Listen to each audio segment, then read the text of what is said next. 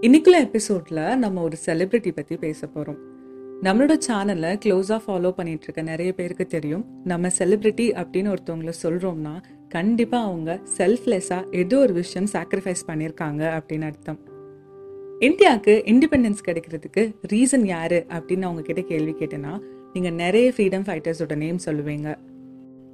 Example சொல்லணும்னா மகாத்மா காந்தி ஜவஹர்லால் நேரு சுபாஷ் சந்திர போஸ் அப்படின்னு. பட் இவங்களையும் தாண்டி நமக்கு இன்னைக்கு இண்டிபெண்டன்ஸ் கிடைக்கிறதுக்கு நிறைய அன்சங் ஹீரோஸ் காரணமாக இருந்திருக்காங்க. இன்னைக்கு நம்ம ஒரு செலிபிரிட்டி பற்றி பேச போகிறோம் அப்படின்னு சொன்னேன்ல. அந்த celebrity Neera Arya. Neera Arya fifth March nineteen naught டூவில் உத்தரப்பிரதேஷில் உள்ள ஒரு கிராமத்தில் பிறக்கிறாங்க. அவங்களோட அப்பாவோட பேர் சேத் சச்சுமல். சேத் சச்சுமல் ஒரு பிஸ்னஸ் மேன் அவங்களோட பிஸ்னஸ் கொல்கத்தாவில் இருக்குது நீராக்கு ஒரு பிரதரும் இருக்காரு. அவரோட பேர் பசந்த் குமார். நீரா சின்ன வயசுலயே கொல்கத்தாக்கு ஷிஃப்ட் ஆனதுனால அவங்களோட ஸ்கூலிங் எல்லாமே அங்கே தான் போச்சு. நீரா ஆரியக்கு ஹிந்தி மட்டும் இல்லாமல் இங்கிலீஷ் பெங்காலி அந்த மாதிரி நிறைய லாங்குவேஜஸ் தெரியும். சின்ன வயசுலேருந்து அவங்களுக்கு ஒரே ஒரு கனவு தான் இந்தியாவுக்கு எப்படியாவது இண்டிபெண்டன்ஸ் வாங்கி தரணும் அப்படின்னு. இந்தியாவுக்கு இண்டிபெண்டன்ஸ் வாங்கி தரணும் அதுக்காக ஃபைட் பண்ணும் அப்படின்னு அவங்க ஹசாத் இந்த் ஃபாஜ் அப்படின்னு ஒரு குரூப்பில் ஜாயின் பண்ணுறாங்க பிரிட்டிஷ் கவர்மெண்ட்டுக்கு அகெயின்ஸ்டா இந்த குரூப் அண்டர் கவரில் ஒர்க்ஸ் எல்லாம் பண்ணும். மீன்வயல் அன்ஃபார்ச்சுனேட்லி அவங்களுக்கு ஒரு கல்யாணம் நடந்துடுது. யார் கூட கல்யாணம் நடக்குது அப்படின்னு பார்த்தோன்னா பிரிட்டிஷ் கவர்மெண்ட்ல ரொம்ப டெடிக்கேட்டடாக ஒர்க் பண்ணிகிட்ருக்க ஒரு officer CID inspector Srikanth Jayarangan Das ஹஸ்பண்டோ பிரிட்டிஷர்ஸ்க்கு சப்போர்ட் பண்ணுறாரு ஆனால் ஒய்ஃபோ இந்தியாவுக்கு இண்டிபெண்டன்ஸ் வாங்கி தந்தே ஆகணும் அப்படின்னு போராடுறாங்க. நீராவோட ஹஸ்பண்ட்க்கு பிரிட்டிஷ் கவர்மெண்ட் ஒரு டாஸ்க் தராங்க. சுபாஷ் சந்திர போஸை சுட்டு கொள்ளணும் அப்படின்னு. ஒரு நாள் அவர் சுபாஷ் சந்திர போஸை டார்கெட் பண்ணி ஃபயர் பண்ணுறாரு அந்த புல்லட் சுபாஷ் சந்திர போஸோட டிரைவருக்கு பட்டுருது. நீராக்கு ஒரு விஷயம் தெரியும். இந்தியாவுக்கு இண்டிபெண்டன்ஸ் கிடைக்கணும்னா சுபாஷ் சந்திர போஸ் உயிரோடு இருக்கணும். பட் ஹஸ்பண்ட் உயிரோட இருந்தார்னா கண்டிப்பா சுபாஷ் சந்திர போஸை கொலை பண்றதுக்கு முயற்சி எடுத்துட்டே இருப்பாரு அப்படின்னு தன்னோட ஹஸ்பண்டே கத்தியால கொலை பண்ணிட்டாங்க.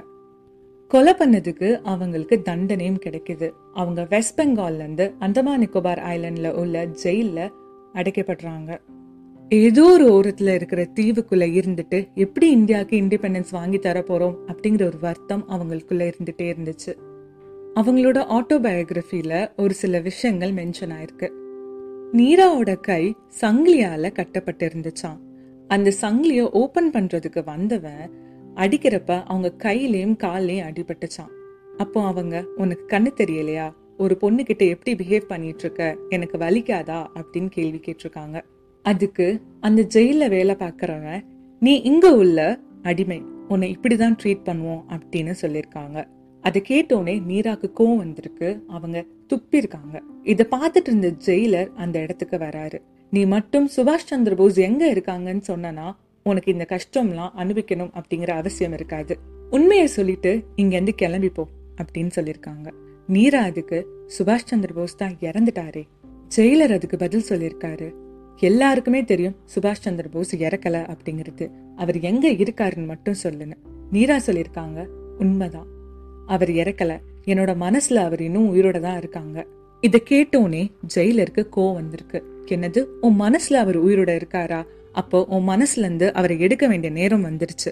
எந்த பொண்ணுக்குமே நடக்கக்கூடாத சில கொடுமைகள் செய்யறாங்க செடி கொடியெல்லாம் வெட்டுறதுக்கு ஒரு பெரிய சிசர் வச்சிருப்பாங்களா.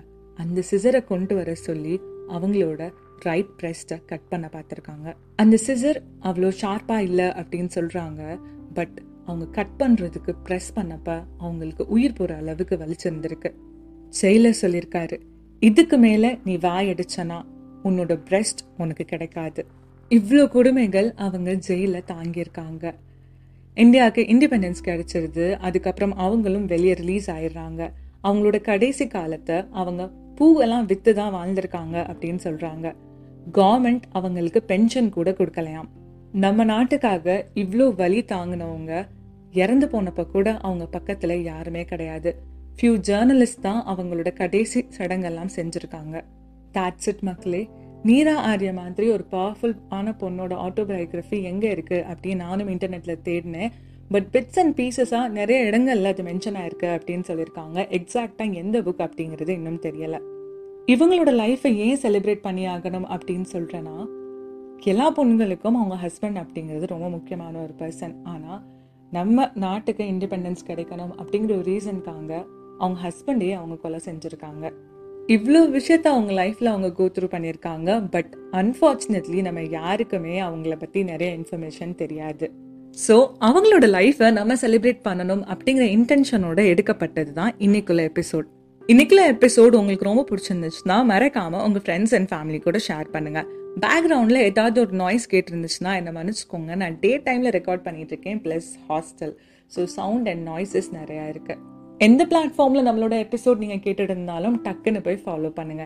நெக்ஸ்ட் இன்னொரு அமேசிங்கான கான்டென்ட்டோட நான் உங்களை மீட் பண்ணுறேன் அது வரைக்கும் take care and spread love